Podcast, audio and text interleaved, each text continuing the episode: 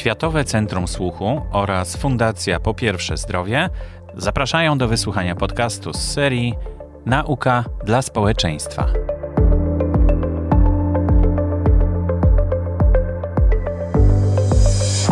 Gościem tego odcinka podcastu jest Elżbieta Wodarczyk, doktor nauk medycznych, specjalista audiolog, foniatra, logopeda.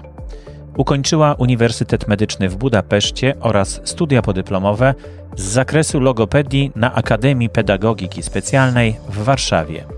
Jest kierownikiem i adiunktem w klinice rehabilitacji. Jako klinicysta zajmuje się zaburzeniami ruchu, w szczególności diagnostyką w zakresie wszczepialnych protez słuchowych oraz diagnostyką i terapią ośrodkowych zaburzeń słuchu, zaburzeniami rozwoju mowy oraz zaburzeniami głosu.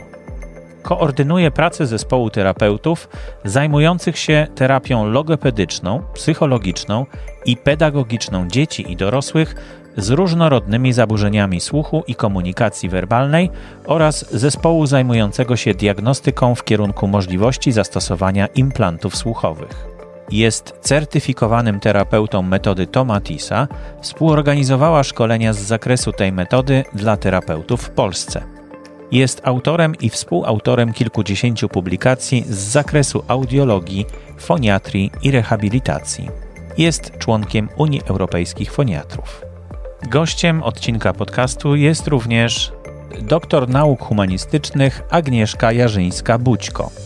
Jest filologiem polskim, logopedą w klinice rehabilitacji Instytutu Fizjologii i Patologii Słuchu, terapeutą miofunkcjonalnym.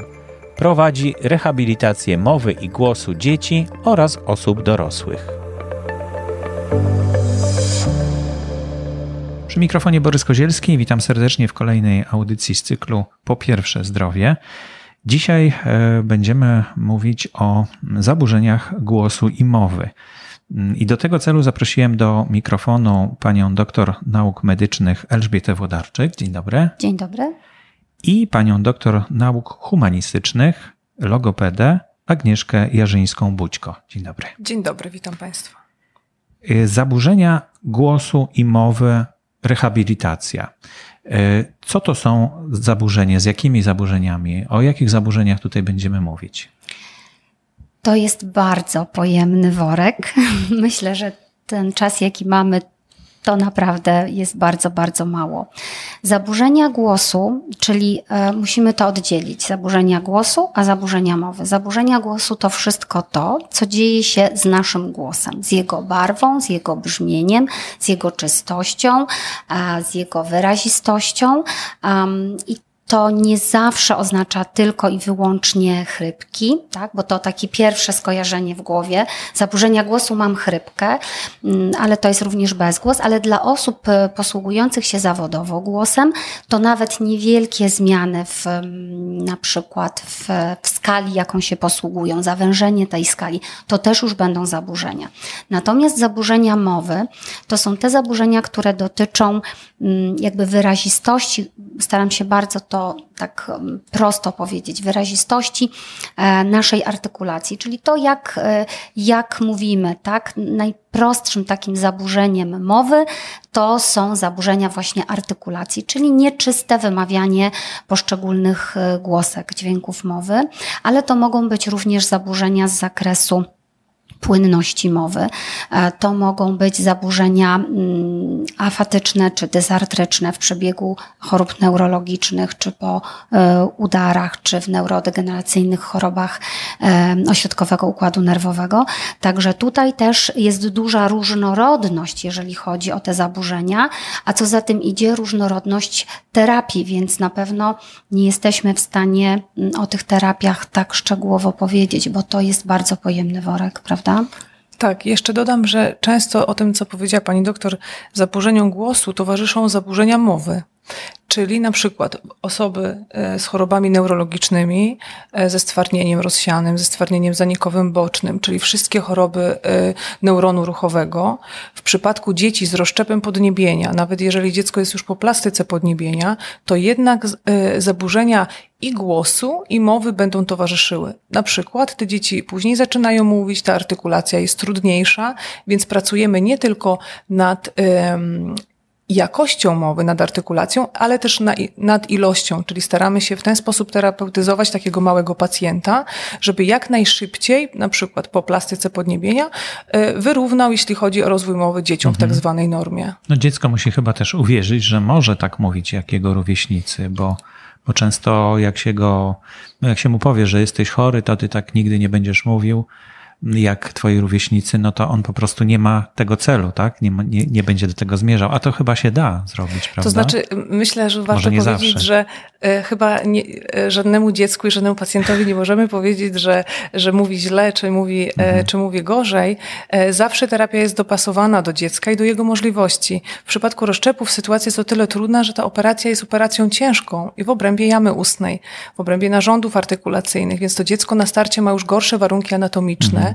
Po zamknięciu rozszczepu on musi się nauczyć, to nasze dziecko musi się nauczyć funkcjonować w zupełnie nowych warunkach anatomicznych, czyli musimy nauczyć funkcji, których to dziecko wcześniej nie miało.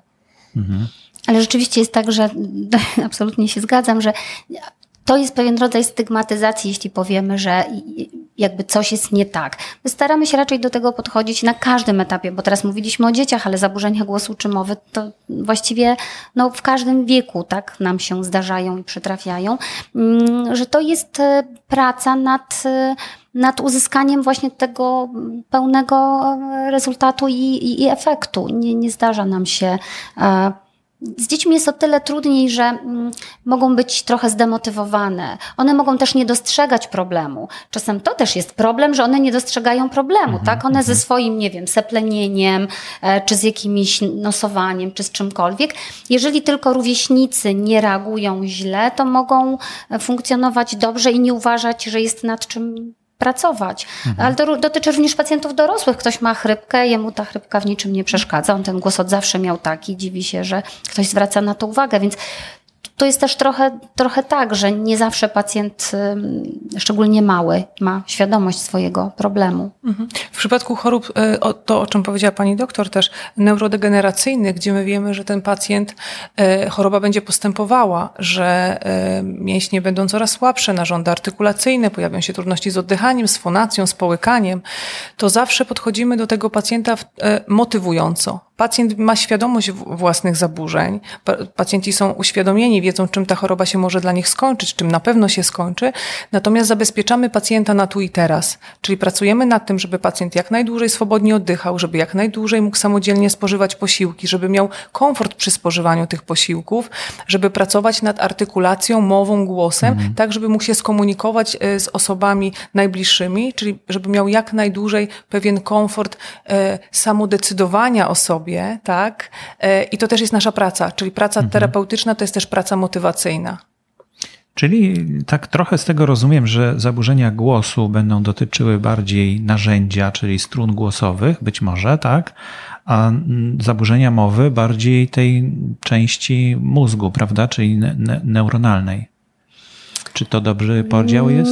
Niezupełnie. Rzeczywiście zaburzenia głosu dotyczą jakby samego dźwięku. Próbuję to tak uprościć. No, żeby ten dźwięk wydobyć. I rzeczywiście to jest związane z pracą krtani. Natomiast zaburzenia mowy to jest dużo więcej, bo zaburzenia mowy mogą być typowo obwodowe, tak? Czyli dotyczące tylko artykulatorów. Mam na myśli język, zęby, wargi, podniebienie, wszystkiego, co tutaj się dzieje. Może tak, od takich zupełnie najprostszych, kiedy nie ma żadnych nieprawidłowości, ani obwodowych, ani ośrodkowych. I to są po prostu zaburzenia artykulacji u dzieci, bo wolniej przyswajają umiejętność prawidłowej artykulacji. Do takich, kiedy są nieprawidłowości w obrębie budowy, to o czym mówiła pani doktor, czy na przykład rozszczep podniebienia, czy na przykład zbyt krótkie wędzidełko podjęzykowe, tak? Czyli coś się dzieje w obrębie narzędzia, dzięki któremu mówimy, poprzez zaburzenia mowy ośrodkowe, czyli kiedy jakby obwód działa sprawnie, nasze artykulatory działają sprawnie, ale nie ma właściwego kodowania i to jest właśnie ta część jakby neurologopedyczna, czyli zaburzenia mowy o podłożu neurologicznym. I to są właśnie te przypadki pacjentów po udarach, po wylewach, po wypadkach, po uszkodzeniach mózgu. Oczywiście to się przekłada na trochę podobne dysfunkcje, tak? Bo to w zależności od tego, czy to będzie jakby uszkodzenie sensoryczne czy motoryczne, trochę będzie inny obraz, ale jednak jakby całość wywodzi się wtedy z ośrodka, czyli z naszego mózgu. Prawda? Tak. Jeszcze tutaj dodam, że mamy takie świadectwo czasu, czyli dzieci, które są przestymulowane, jeśli chodzi o screen media, media elektroniczne, dostęp do tabletów, bajek. My już wiemy z badań, na świecie są prowadzone dość duże badania pod rezonansem magnetycznym funkcjonalnym, gdzie my widzimy, jak pracuje mózg dziecka stymulowanego i dziecka niestymulowanego przez właśnie media elektroniczne. To jest bardzo duża grupa naszych pacjentów z tak zwanym opóźnionym rozwojem mowy, czyli my mówimy już też o nieprawidłowości w przyswajaniu języka, czyli mowy, nie tylko artykulacji, gdzie to dziecko, ten mózg nie ma szansy prawidłowo się rozwijać, tak? I nie ma szansy prawidłowo przyswajać język. Czy to dlatego, że tablet jak gdyby nie oczekuje interakcji głosowej? Tak, to po pierwsze. Po drugie dlatego, że my już wiemy, jak działa stymulacja obrazem, czyli uruchamiają nam się zupełnie inne struktury mózgu. Pamiętajmy, że mózg lubi ruch. Dziecko przed telewizorem czy przed tabletem raczej siedzi, tak, wpatrzone, nie ma interakcji z drugim człowiekiem. To też często rodzice mówią, że na przykład dziecko się z bajki uczy języka angielskiego. Nie ma szans nauczyć się języka angielskiego z bajki. Bajka z nami nie rozmawia, a to jest baza do tego, żeby się system języka rozwijał. I druga rzecz, oprócz tej przestymulacji, to są też takie zaburzenia mowy czy trudności z przyswajaniem mowy środowiskowe. My to nazywamy środowiskowe zaburzenia mowy, które wynikają właśnie ze słabej stymulacji. W pandemii, bardzo często po pandemii, my już się śmiejemy, że mamy dzieci popandemiczne z zaburzeniami mowy. To są dzieci, gdzie rodzice byli na pracy zdalnej, gdzie były pozamykane przedszkola, zajęcia takie edukacyjne, wczesnoedukacyjne. Czyli brak kontaktów brak właśnie stymulacji. Może być też tak, że przestymulowanie nie tylko mediami wpływa też hamująco na rozwój mowy i to są na przykład dzieci, które mają dostęp nieograniczony do dużej ilości grających zabawek. Bo wtedy po prostu nie potrzebujemy tej interakcji, żeby się bawić, tak? Bo to zabawa nie wynika z interakcji, tylko z tego, że konsumujemy, tak? Tą zabawkę. No podcast jest akurat dobrym tutaj przykładem, bo możemy biegać, możemy rozmawiać z innymi, słuchając jednocześnie tej samej audycji, tak? Natomiast rzeczywiście wideo, usadza nas na fotelu i musimy oglądać to. Pamiętajmy też, że w rozwoju mowy każdego człowieka, jak w rozwoju ruchowym, są pewne kamienie milowe. I wszystko jest tak wymyślone przez naturę, że żeby dziecko mogło wejść, młody człowiek, na kolejny etap rozwoju mowy, pewne poprzednie etapy musi osiągnąć, więc my nie przeskoczymy. Ta stymulacja jest potrzebna właściwie na każdym etapie, bo chciałam tutaj obalić może jeden mit, że to nie jest tak, że chłopcy zaczynają mówić później niż dziewczynki i że czekajmy z rozwojem mowy do 5 roku życia. Jeżeli mam 3-4-letnie dziecko, które nie mówi, to wszystkie czerwone flagi alarmowe mam przed oczyma, bo wiem, że to dziecko na pewno będzie miało trudności w szkole i będzie miało trudności na kolejnych szczeblach edukacji. Może się okazać, że nigdy w 100% nie przyswoi języka. Więc tutaj też taka może uwaga do Państwa, żeby dbać o wczesną interwencję lokopedyczną, żeby zawsze dziecko skonsultować z lekarzem, który zbada słuch, który zbada, czy warunki anatomiczne dziecka są przygotowane na rozwój mowy i często niezbędna jest konsultacja psychologa, żeby nam, rodzicom, podpowiedział, w jaki sposób stymulować dziecko, nie tylko jeśli chodzi o mowę, ale właśnie interakcję, mądrą zabawę bez wykorzystania mediów elektronicznych. To jest niestety taka, tylko dodam, bolączka, że dosyć często trafiają właśnie dzieci dosyć późno z zaburzeniami mowy i zawsze wtedy słyszę, że w przedszkolu był logopeda, ale zajmuje się tylko dziećmi w 5 roku życia, tak? Czyli jak już dzieci chcemy puścić do szkoły, szkoły, to wtedy, no ale nie jest jeszcze tak dobrze komunikacyjnie. A to jest za późno, tak jak pani doktor powiedziała. Te pierwsze sygnały tego, że to nie pójdzie płynnie i gładko, pojawiają się dużo wcześniej i ta interwencja logopedyczna powinna być już dużo wcześniej. Ja zawsze mówię rodzicom, że to nie jest tak, że przyjdzie te magiczne 5 lat, które nie wiadomo dlaczego właściwie gdzieś pokutuje w takim ogólnym, że 5. rok to jest ten moment, kiedy dziecko już prawidłowo mówi, ale to nie jest tak, że ono obudzi się w swoje 5. urodziny i do tej pory miało wszystkie możliwe zaburzenia i teraz nagle tych zaburzeń nie będzie miało. To jest proces i myślę, że ciągle musimy właśnie podkreślać, że ta wczesna interwencja i wczesne rozpoczęcie rehabilitacji tutaj w tym wypadku. Bo to też zależy chyba od środowiska. Jeśli środowisko nie wymaga, żeby dziecko mówiło, tylko do niego się mówi, wydaje mu się rozkazy czy polecenia, nie oczekując żadnej odpowiedzi, no to dziecko mowę rozwinie później, prawda? Chyba. Tak, jeżeli też pozwalamy na przykład, to już jest taki klasyk, tak, to jak my mówimy do dziecka, czy zdrabniamy, czy mówimy pieszczotliwie, czy staramy się mówić tak jak do dorosłego, czytelnie, wyraźnie, dobrze artykulacyjnie, to wszystko dziecko, które jest zdane na nas, rodziców, czy opiekunów, czy środowisko, w którym przebywa, no to takie warunki stwarzamy, prawda? I to jakby potem procentuje bądź nie. I te zasady mądrej komunikacji, czyli pamiętajmy, żeby do dziecka mówić, ale nie zagadywać, żeby dziecko miało przestrzeń, żeby czekać na odpowiedź. Taką anegdotę może Państwu opowiem. Miałam tydzień temu w gabinecie mamę, która przyszła z 5-letnim synem i mama w zaawansowanej ciąży. I mama po rozmowie ze mną na pytanie, kiedy z tym maluszkiem powinnam przyjść do logopedy, ja się uśmiechnęłam, powiedziałam właśnie teraz, czyli zanim się dziecko urodzi, bo ja daję Pani wszystkie wskazówki, jak z tym maluszkiem postępować od pierwszego dnia. Dziecko w pierwszym tygodniu nie będzie rozumiało, co my mówimy, ale pamiętajmy, że komunikacja to nie jest tylko mówienie, to jest komunikacja niewerbalna, utrzymywanie kątu wzrokowego, bogata mimika, zachęcanie dziecka do dialogu, tak? Więc takie, dbajmy o to dziecko właśnie nie do momentu, kiedy ono w 5. roku życia się budzi i rodzic zaczyna, ojejku, to nie mówi, a pójdzie zaraz do szkoły, tylko właściwie od pierwszych dni. Stymulujemy rozwój mowy. Możemy przecież rozmawiać z dzieckiem, które jest jeszcze w łonie mamy, prawda? Też można do niego mówić i wiem, że są reakcje tego dziecka na to. Tak, no jakby od pewnego momentu mamy wykształcony ślimak, mamy wykształcone komórki słuchowe. Od którego momentu właśnie? 24 tydzień uważa się, że mniej więcej. Czy już wtedy moment, można? Kiedy tak w pełni jesteśmy. No to gotowi. Są na początku jakieś szumy i bulgotanie prawdopodobnie, tak, które słyszymy. Słyszymy bardzo zmienione rzeczywiście, no bo poprzez wody płodowe, ale słyszymy tak, narządy wewnętrzne mamy, ale jej głos oczywiście troszeczkę inny niż potem jak już po urodzeniu, ale sporo tych sygnałów jest.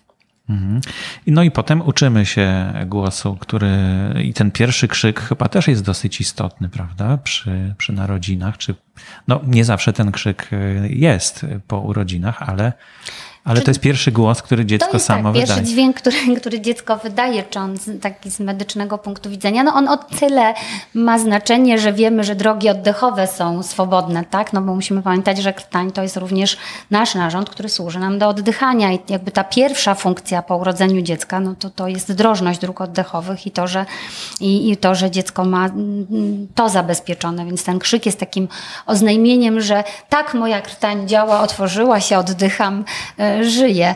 Natomiast czy to potem już nie przekłada się dalej? No we wszystkich klasyfikacjach mądrych od 10 lat, jeśli chodzi o rozwój mowy, jak ten rozwój mowy powinien przebiegać, no to krzyk jest jako pierwszą oznaką tego, że jest przedpolem do komunikacji, tak? I to też chyba taka pierwotna komunikacja, prawda? Krzyk był takim pierwszym słowem, jak gdyby, tak? Które komunikowało innym, że jest jakieś zagrożenie, że coś mi się dzieje. Krzyk i płacz później, prawda? Bo dziecko też w zależności od tego, w jaki sposób płacze, na jakich częstotliwościach, to później rodzice bardzo szybko się orientują, czy dziecko jest głodne, czy ma mokrą pieluszkę. Ale taką ciekawostkę powiem, na przykład jak zaobserwować dawniej, jak jeszcze nie było badań screeningowych, tak? Nie badaliśmy noworodków, jeżeli chodzi o słuch, to można się było zorientować, że dziecko nie słyszy, że ma głęboki niedosłuch. Nie po tym, jak już mowa się nie pojawiała, bo to jest bardzo późno. Ale takie malutkie dziecko krzyczy na bardzo wysokich częstotliwościach. Czyli głuche dzieci, one ponieważ nie słyszą, nie ma tego feedbacku, one nie słyszą same siebie, więc generują bardzo wysokie dźwięki. Teraz już praktycznie tego objawu, takiego czegoś mało obserwujemy, bo dzieci wcześniej trafiają, one szybko są zdiagnozowane, aparatowane i tak dalej. Ale nawet wczoraj miałam takie dziecko właśnie okołoroczne, które posługiwało się tylko bardzo, bardzo wysokim, o takiej strasznie wysokiej częstotliwości dźwiękiem, charakterystycznie właśnie dla dziecka głuchego. Czyli no ten krzyk ma znaczenie. Można dowiedzieć się co nieco z niego. Czyli jak przebiega rehabilitacja w związku z tym? Bo rozumiem, że rozmawialiśmy już o rehabilitacji po wszczepieniu implantu ślimakowego, ale w takich łagodniejszych, gdzie nie potrzebujemy implantu, to możemy też w jakiś sposób rehabilitować, tak, ten słuch. Jeżeli mamy dziecko z niedosłuchem, bardzo wcześnie aparatujemy. Tak? Czyli jakby implant to jest już druga skrajność. W zasadzie od progów słyszenia 30 decybeli powinniśmy dziecku założyć aparaty słuchowe. Tak? Czyli dzięki aparatom słuchowym jakby podciągamy mu próg słyszenia do słyszenia normalnego. I to można obiektywnie zdiagnozować, prawda? Tak, to nie jest tak, że to subiektywne. To nie jest zero-jedynkowe, to nie jest słyszy albo nie słyszy, tylko mamy właśnie stopnie niedosłuchu. I głęboki to jest wtedy, kiedy wszczepiamy implant. Po drodze mamy aparaty słuchowe i te dzieci z aparatami słuchowymi mają takie same problemy z rozwojem mowy, spotęgowane jeszcze przez swoją dysfunkcję. Wszystko zależy też od momentu wykrycia. Właśnie dlatego pani doktor powiedziała, że jak trafia taki 3-latek, prawda, że coś już się dzieje, coś jest nie tak, to powinien być zbadany przez lekarza, powinien mieć zbadany słuch, bo musimy pamiętać, że czasami rodzic mówi tak, no ale nic mi w ogóle nie przyszło do głowy, badania przesiewowe słuchu były prawidłowe, a pani mi teraz mówi, że on ma, nie wiem, 40-50 decybeli niedosłuchu. Musimy pamiętać, że badania przesiewowe to są badania przesiewowe, one mogą dawać wyniki fałszywie dodatnie i wyniki fałszywie ujemne, tak? 40 decybeli to jest taka granica, że możemy jeszcze prześliznąć się przez badania przesiewowe, ale to już jest niedosłuch, który tak naprawdę w początkowym okresie no nie będzie jakoś nam przeszkadzał, ale już w rozwoju mowy jak najbardziej. Więc no... Tym bardziej, że to też jest taka może apel do rodziców, żeby nie bazowali tylko na tym przesiewowym, screeningowym badaniu szpitalnym, bo wszystko się może wydarzyć po drodze. Rodzice często mówią na moje pytanie, czy konsultował laryngolog, czy dziecko miało badanie słuchu, mówią, on wszystko rozumie i wszystko słyszy. Pamiętajmy, że w domu jest kontekst sytuacyjny. Mama otwiera drzwi do łazienki, zapala światło, idzie z ręcznikiem, z piżamą, dziecko wie, że będzie kąpiel, biegnie do łazienki, tak? Natomiast gdyby ten sam komunikat mama powiedziała, zakrywając usta, wyłączając te wszystkie podpowiedzi, to czasami okazuje się, że właśnie nie słyszę i nie rozumiem, bo słyszenie prawidłowe jest gwarantem rozumienia mowy. Tak, więc to też, jeśli chodzi o zaburzenia mowy, warto powiedzieć, że my obiektywnie, jak najbardziej obiektywnie staramy się zbadać, czy dziecko rozumie, komunikaty, wyłączając właśnie cały kontekst sytuacyjny. No to pierwsze chyba takie badanie, które możemy sobie wyobrazić, że rodzic sam może zrobić, jeśli ma jakiekolwiek wątpliwości, to po prostu mówić do dziecka, kiedy ono jest odwrócone do niego, tak? Na przykład. Albo zakrycie białą kartką ust i komunikat do 2-latka, weź misia i połóż na kanapę na przykład, tak? Żeby zobaczyć, jak dziecko, czy rozumie mowę i czy rozumie sens tej mowy, czy potrafi łączyć sekwencje, tak? Bo mamy tutaj, pan dał ładny przykład, żeby rodzic sam sprawdził, czyli mamy 2 komunikaty, czy dziecko potrafi coś z tym komunikatem zrobić, czy weźmie misia i już nie będzie wiedziało, co dalej z tym misiem ma zrobić, prawda? Ja zawsze powtarzam rodzicom, jeżeli cokolwiek niepokoi, lepiej 2 razy sprawdzić niż raz przeoczyć, bo trafiają czasami do nas dzieci 5-6-letnie z dużymi, masywnymi zaburzeniami mowy i rodzic pyta, czy to dziecko będzie mówić. Ja tego nie wiem i nikt tego nie odpowie na takie pytanie. No dobrze, to tematu nie wyczerpaliśmy, ale na pewno poruszyliśmy wyobraźnię rodziców, żeby bardziej zadbali być może o prawidłowy głos i mowę własnego dziecka. Bardzo dziękuję za wizytę w studiu pani dr Elżbieta Wodarczyk i pani dr Agnieszka Jarzyńska-Bućko były moimi tutaj gościniami. Tak? Dziękujemy bardzo. Dziękuję.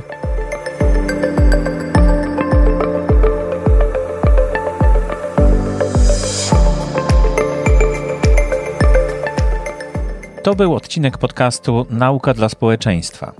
Zapraszamy do kontaktu poprzez e-maila mampytanie@ifps.org.pl. Prezentowanych informacji o charakterze medycznym nie należy traktować jako wytycznych postępowania medycznego w stosunku do każdego pacjenta. O postępowaniu medycznym, w tym o zakresie i częstotliwości badań diagnostycznych i lub procedur terapeutycznych, decyduje lekarz indywidualnie zgodnie ze wskazaniami medycznymi, które ustala po zapoznaniu się ze stanem pacjenta. Lekarz podejmuje decyzję w porozumieniu z pacjentem. W przypadku chęci realizacji badań nieobjętych wskazaniami lekarskimi, pacjent ma możliwość ich odpłatnego wykonania.